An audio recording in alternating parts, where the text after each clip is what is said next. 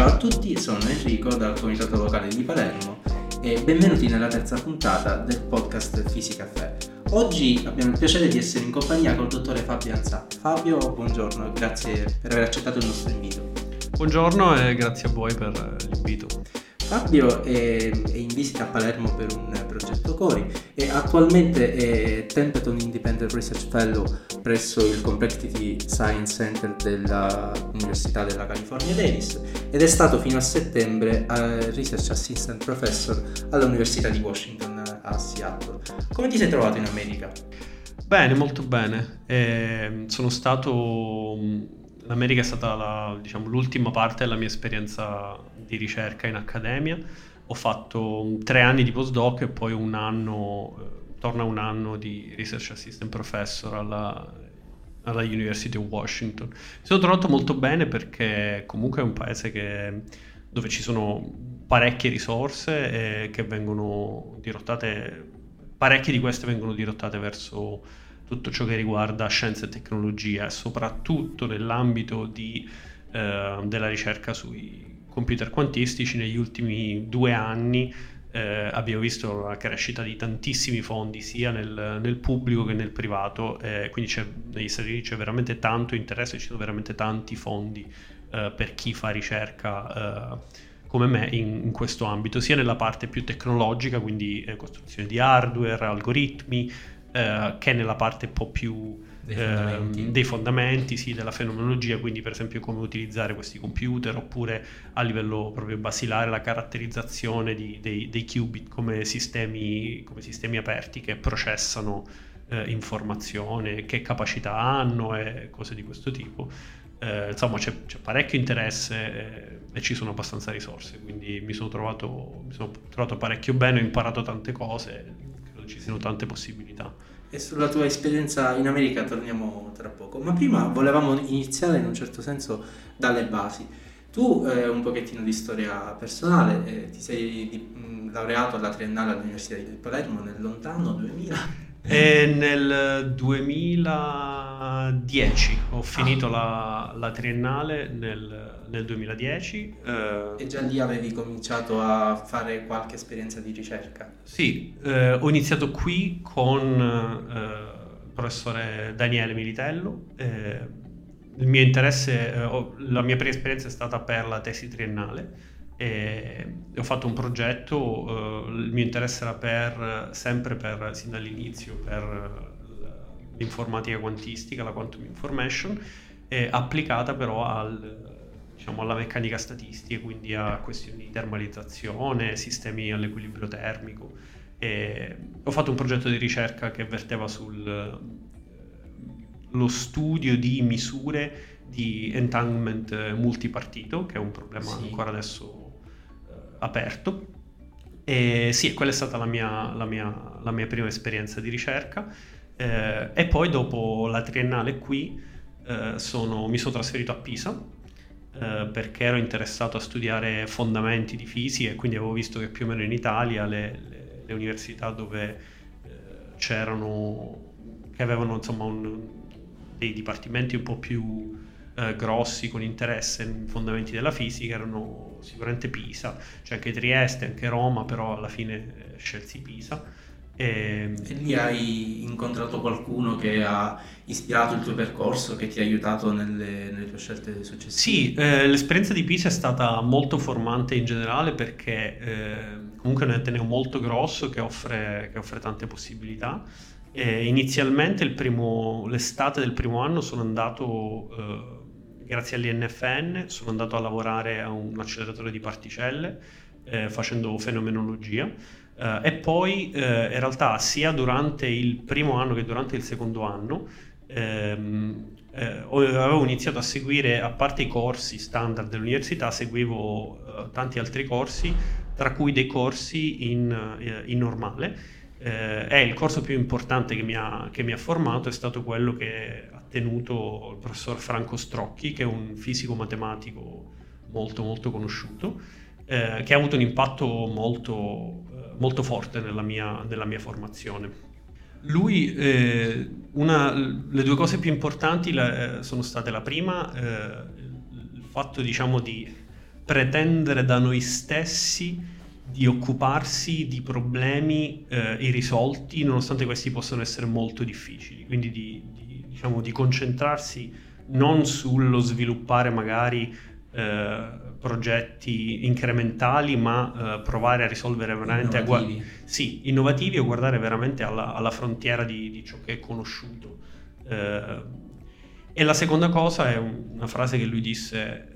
quando, perché io eh, insomma, verso la fine del, verso metà del secondo anno dovevo iniziare a guardare per, per la tesi, iniziai a parlare con lui e, e lui mi disse una frase eh,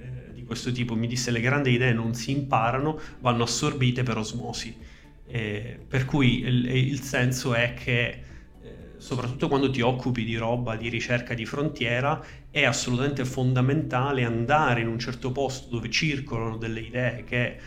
in quella fase uno ritiene siano importanti sia per la crescita personale che per la crescita di, di quel campo e andare lì e parlare con, con delle persone, quindi farsi, diciamo, immergersi in, in, un ambiente dove circolano idee interessanti. E il, il consiglio che mi diede lui eh, è stato quello, siccome io ero interessato ai fondamenti della fisica, in particolare alla quantum gravity, il consiglio che mi diede lui era di andare a Marsiglia e di passare del tempo nel gruppo di, di, di Rovelli perché secondo lui aveva delle idee veramente interessanti e innovative e infatti io mi trasferì lì eh, a settembre del, del, secondo anno e ho passato un anno sotto la supervisione del dottor Simone Speziale per, per la tesi magistrale. E, e, ho veramente imparato, è stata la mia, dopo Chicago è stata un'esperienza estremamente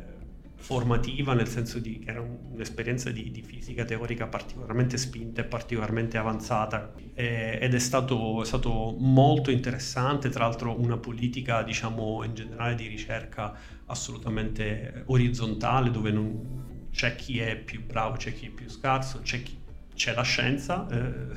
ci si ascolta e si valutano le opinioni sulla base scientifica, c'è una politica assolutamente di porte aperte cioè, se un, se un, indipendente dal fatto che uno sia uno studente o un premio Nobel, se uno ha un'idea eh, decente e, e, che ha un senso, eh, questa viene valutata, viene discussa. Poi, ovviamente, naturalmente, c'è chi ha più esperienza e conosce certo. gli argomenti in un certo modo, e c'è chi, come me, era lì per imparare e, e soprattutto eh, ascoltare. Ma per me è stata assolutamente un'esperienza fantastica che, ho, che consiglio, insomma hai deciso di fare il dottorato in, Gran Bretagna, giusto? Sì. A Oxford? Eh, sì, eh, diciamo che quando, quando, mi sono laureato eh,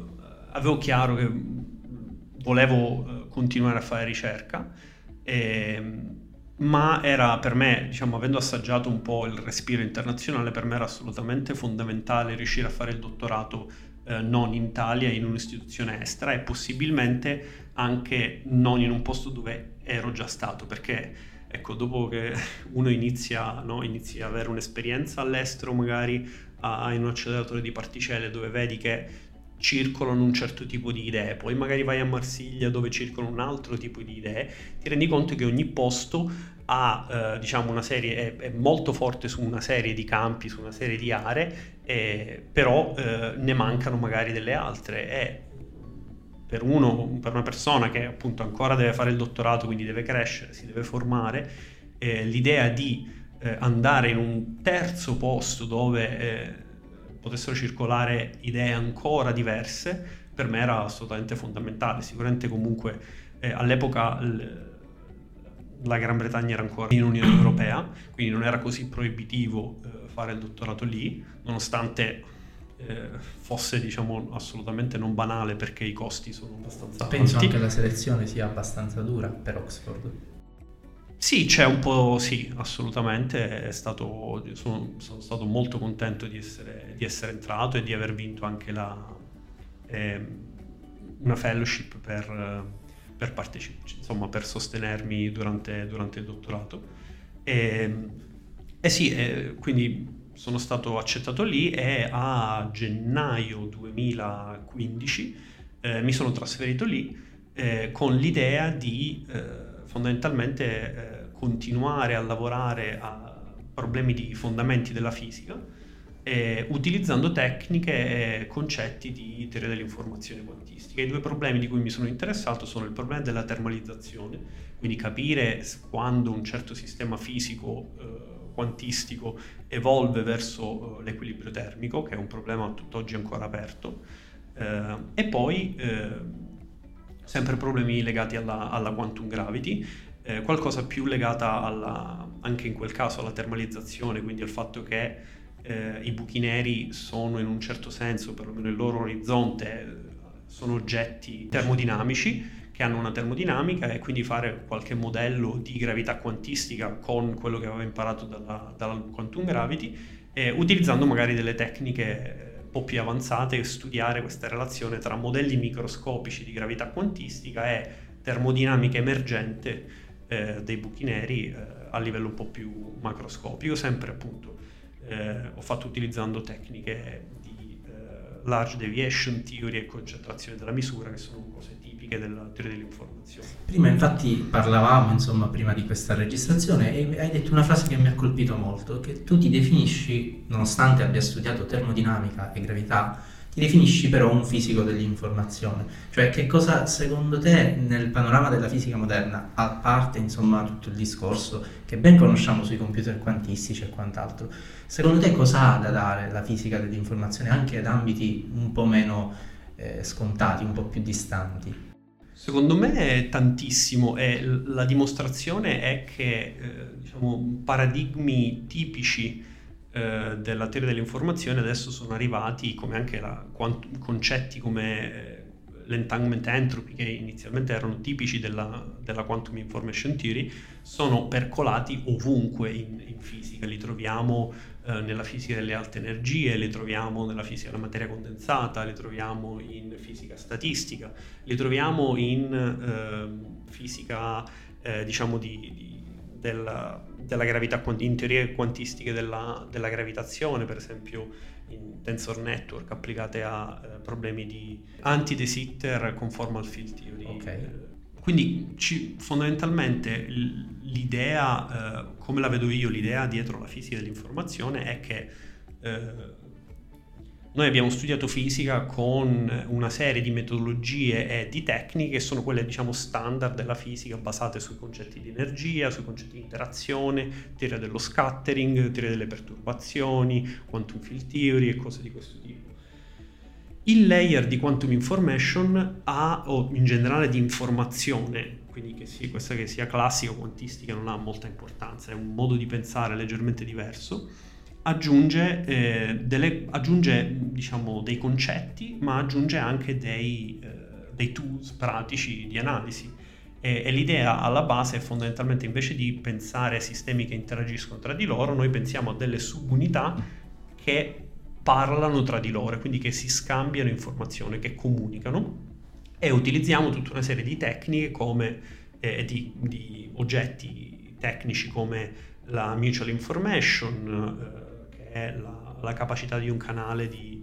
eh, trasmettere informazione, con concetti come eh, Shannon Entropy Rate, Kolmogorov-Sinai Entropy, eh, che sono tutta una serie di tecniche di teoria dell'informazione che sono state eh, originariamente eh, pensate per studiare eh, la teoria matematica della comunicazione e vengono applicate alla fisica perché sono degli indi- indicatori importanti della fenomenologia dei, dei sistemi fisici storicamente tipicamente inizialmente vengono, sono stati applicati eh, in ambito termodinamico dove concetti come l'entropia hanno diciamo un'immediata esatto. abbastanza antica sì assolutamente più addirittura la radice, la radice dell'entropia è, è, è, quella fisica inizialmente più, cioè, più della teoria dell'informazione sì, sì. 50 anni dopo esattamente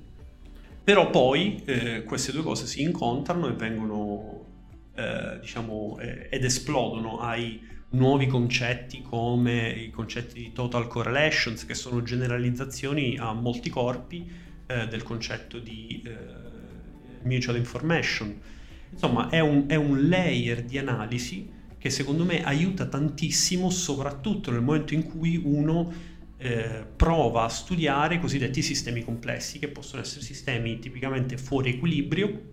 e sistemi a molti corpi dove la ricchezza della fenomenologia è veramente eh, diciamo, è estrema e, e, hai bisogno di tutti gli strumenti possibili e immaginabili. Io credo che la teoria dell'informazione e l'estensione a molti corpi eh, sia un, un layer di analisi che è assolutamente imprescindibile per chi voglia fare fisica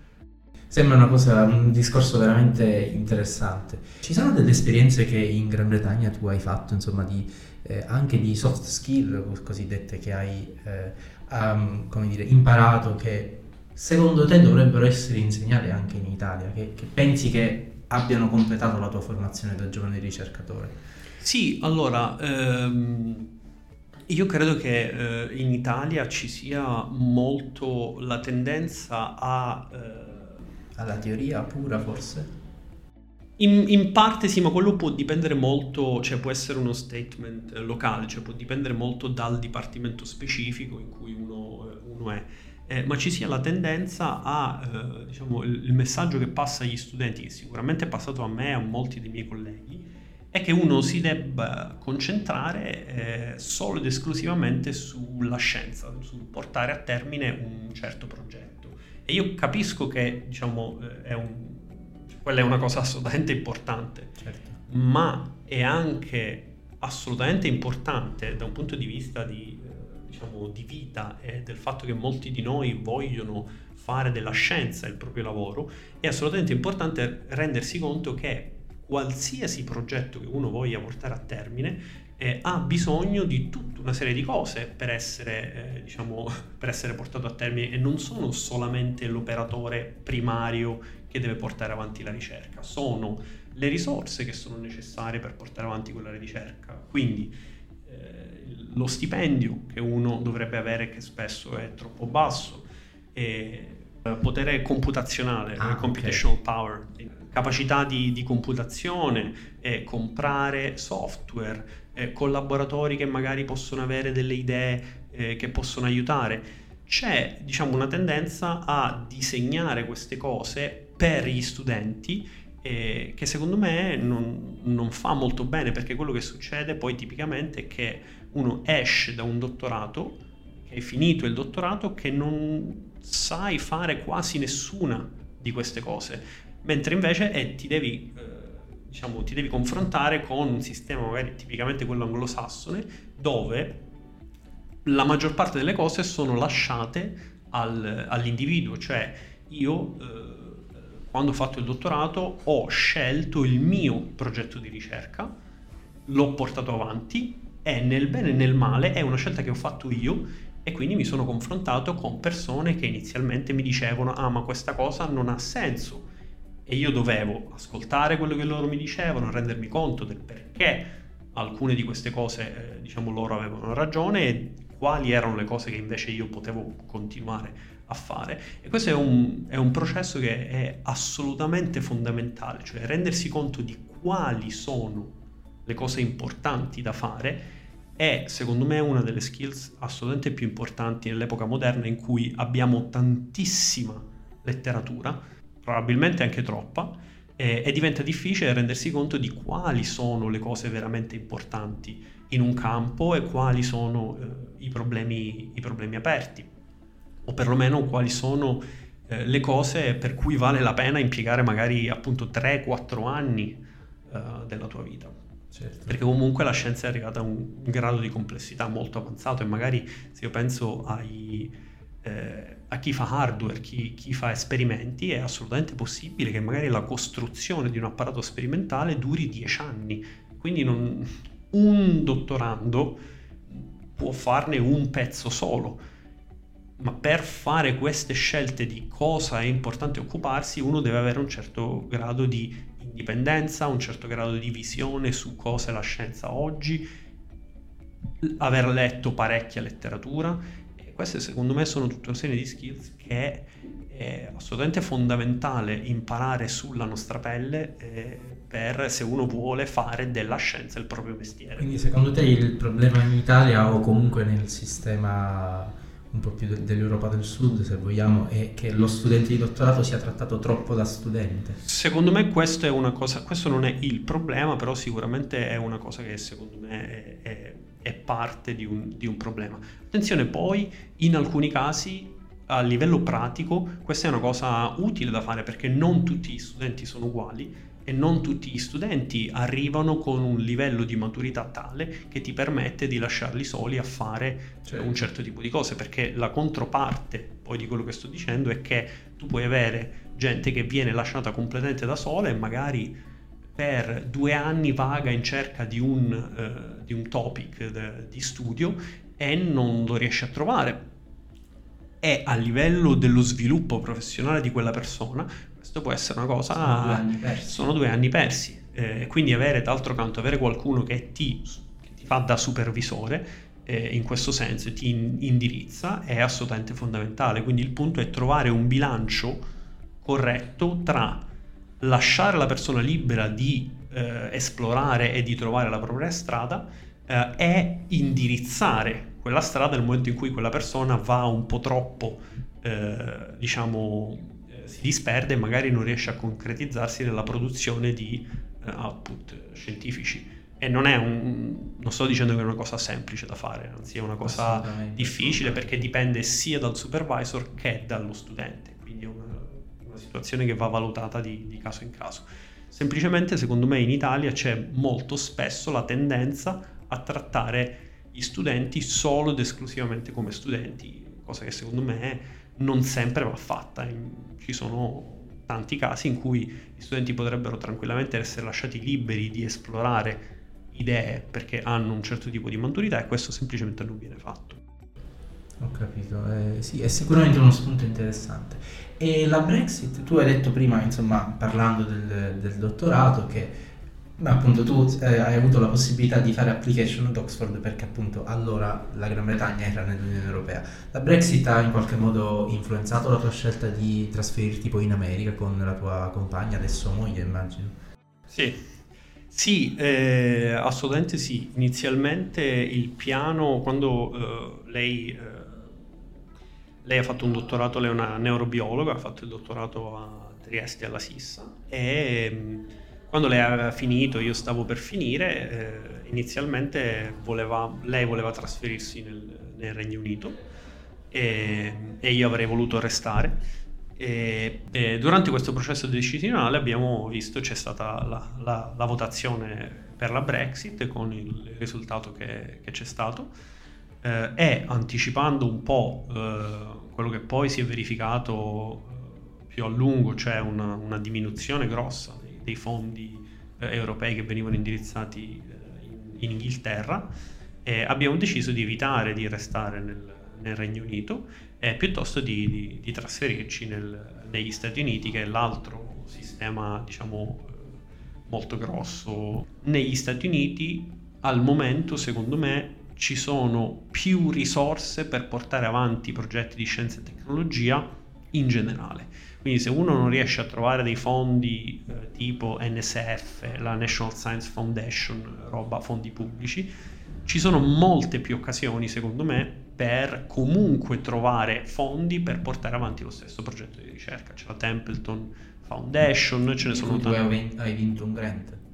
Sì, io ho, ho vinto un grant, con, ci sono due... Eh,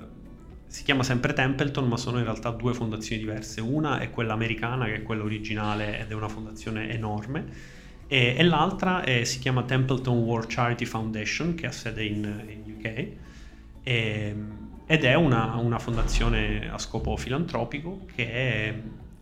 bandisce dei, dei, fondi. Io andai eh, in, in California perché quello che è successo è che mia moglie eh, ha trovato prima di me il, il, postdoc lì in California a Davis, ci siamo trasferiti lì mentre io stavo finendo di scrivere la tesi. Eh, e parlando con chi era del posto ho, ho conosciuto eh, Jim Crutchfield che era il direttore del Complexity Science Center, ci siamo trovati molto bene insieme e, e abbiamo deciso di scrivere insieme questo grant, lui era il, diciamo, il PI di riferimento locale eh, e io ero quello, il PI operativo che avrebbe ricevuto direttamente i fondi. Abbiamo scritto questo grant l'abbiamo vinto e quindi per tre anni sono, ho lavorato lì come, come postdoc. E Tra... lì hai avuto l'occasione di approfondire tematiche di sistemi complessi, immagino, che magari un pochettino mancavano nella tua formazione più teorica matematica, diciamo. Sì, e Sì, assolutamente. Io eh, a Pisa mi ero avvicinato un po' alla, eh, alla fisica dei sistemi complessi, eh, ma eh, ero stato, eh, ero stato scoraggiato nel senso che questo tipo di temi in alcuni circoli viene visto spesso come con una nota di diciamo, negativa, eh, cosa che, eh, di cui non, non, sono assolutamente d'accordo ed è profondamente sbagliata, perché semplicemente, eh, essendo sistemi estremamente complessi, gli strumenti che abbiamo avuto fino ad adesso sono spesso stati insufficienti a ehm, fondamentalmente a trovare eh, i pattern eh, regolari che ci permettessero di, di studiarle e trovarne delle strutture regolari che ne codificano il comportamento. Con strumenti moderni prima di tutto i computer e poi anche strumenti di analisi moderna, quindi eh, roba analitica tipicamente di teoria dell'informazione, eh, è diventato assolutamente possibile studiare questo tipo di sistemi che sono estremamente interessanti, prima di tutto perché sono molto complessi, quindi sono molto difficili da descrivere, quindi se uno sta cercando un problema veramente difficile da risolvere, quell'area è assolutamente piena. piena di problemi estremamente interessanti. Sono estremamente utili perché essendo scienze sociali sono, hanno letteralmente a che fare con la nostra società, la società umana e, e, sì, quindi sono un problema perfetto per chi si vuole confrontare con problemi di, di, di scienza moderna.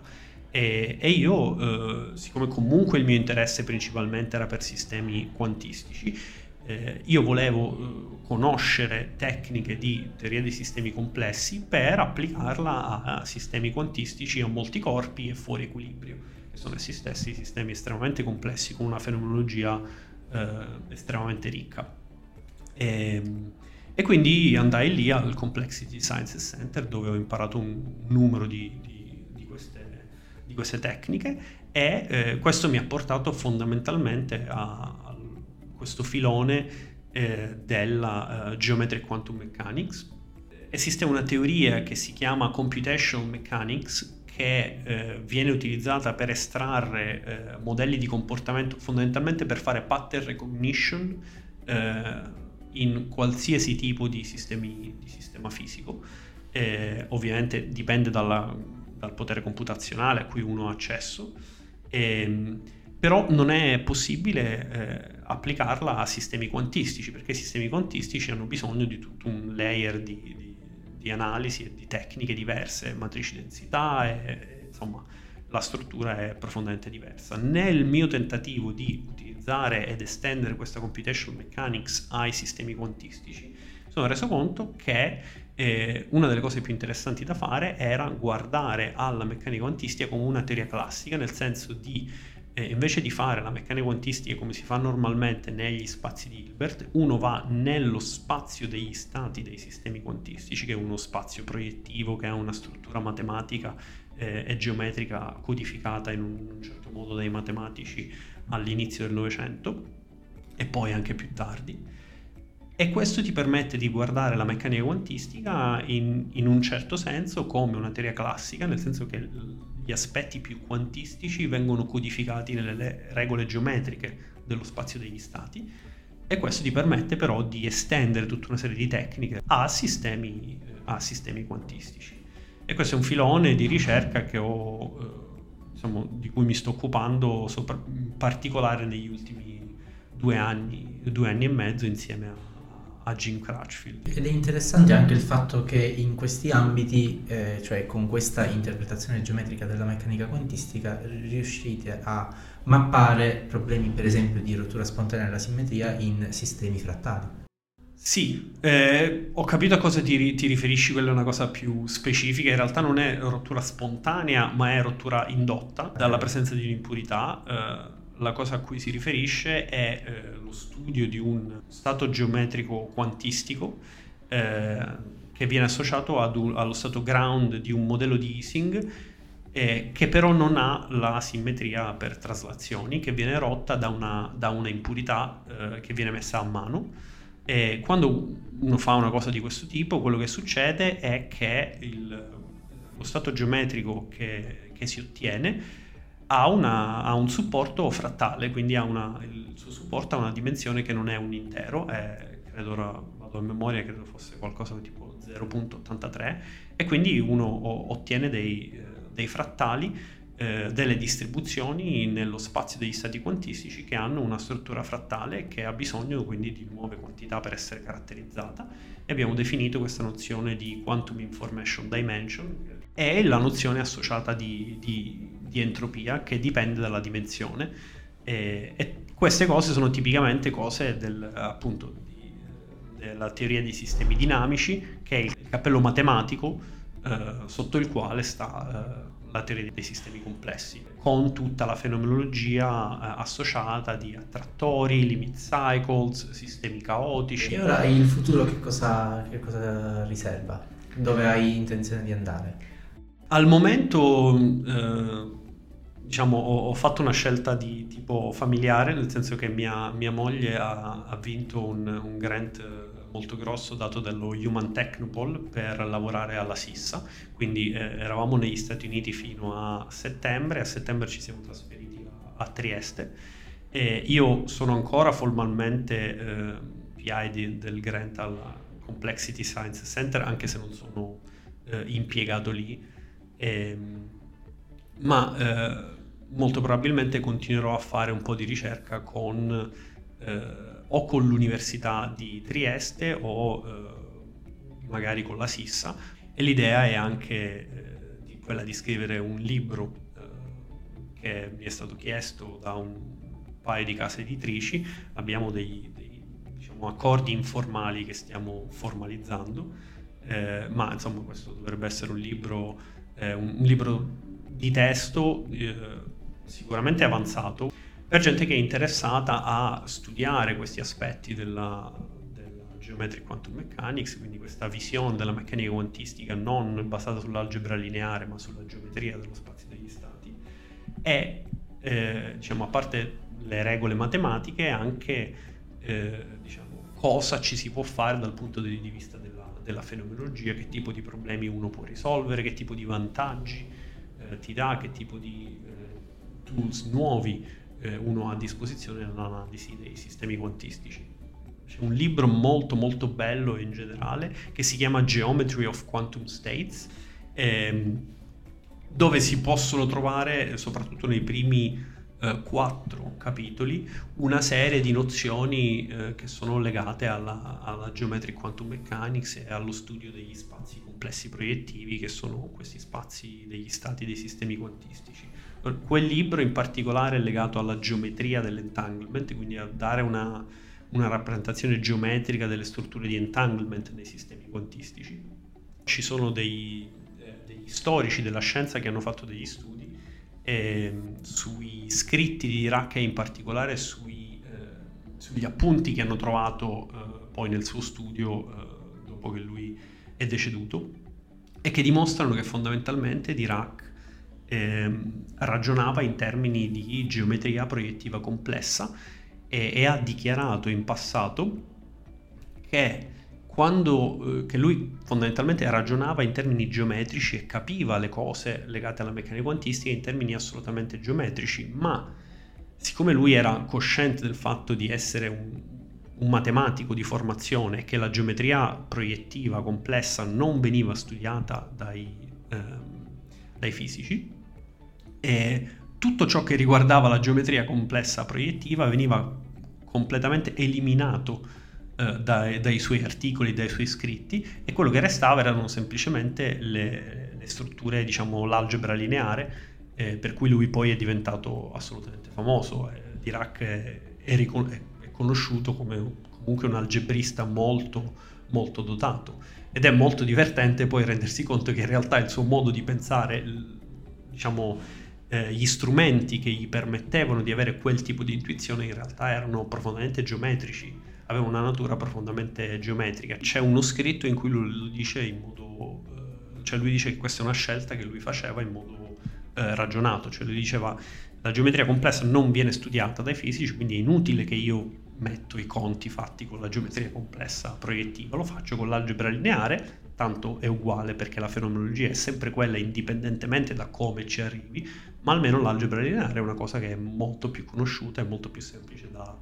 da comprendere per chi ha una formazione tipicamente fisica. In conclusione, eh, umanamente ti sentiresti di dare un consiglio magari a un giovane studente che sta finendo la magistrale e vuole affacciarsi al mondo della ricerca? Che cosa ti senti di, di dire, di consigliare? Eh, allora, innanzitutto ridò lo stesso consiglio che diede Strocchi a me, che le grandi idee non, non possono essere imparate, devono essere assorbite per osmosi. Quindi trovare un, un ambito dove A c'è bisogno di innovazione vera, per cui siamo realmente al confine con quello che, che sappiamo, leggere letteratura e andare a vedere, diciamo, nel, nel panorama mondiale chi tra le personalità eh, riconosciute ha delle idee eh, e sta sviluppando delle tecniche per attaccare problemi, problemi importanti e problemi interessanti. È un processo che può richiedere tempo e magari richiede anche supervisione, ma secondo me ne vale assolutamente la pena perché il plus è che ci si occupa di un, di un topic di cui hai un interesse e quindi hai voglia di spendere tempo eh, non solo a portare avanti i conti, quindi a fare la parte del, del progetto, ma proprio a um, soddisfare quel bisogno di comprensione che per me assolutamente innato e che mi ha portato allo studio del, della fisica. E, e poi andare e stare, eh, girare il mondo, secondo me è assolutamente fondamentale perché ogni posto ha delle usanze, delle forze, delle pecche anche che ci fanno crescere sia personalmente che eh, professionalmente questa secondo me è una cosa che è assolutamente insostituibile. Ringraziamo il dottore Fabianza, grazie per la, per la tua pazienza. Grazie a voi. E da Palermo questo è tutto e ci rivediamo al, al prossimo appuntamento.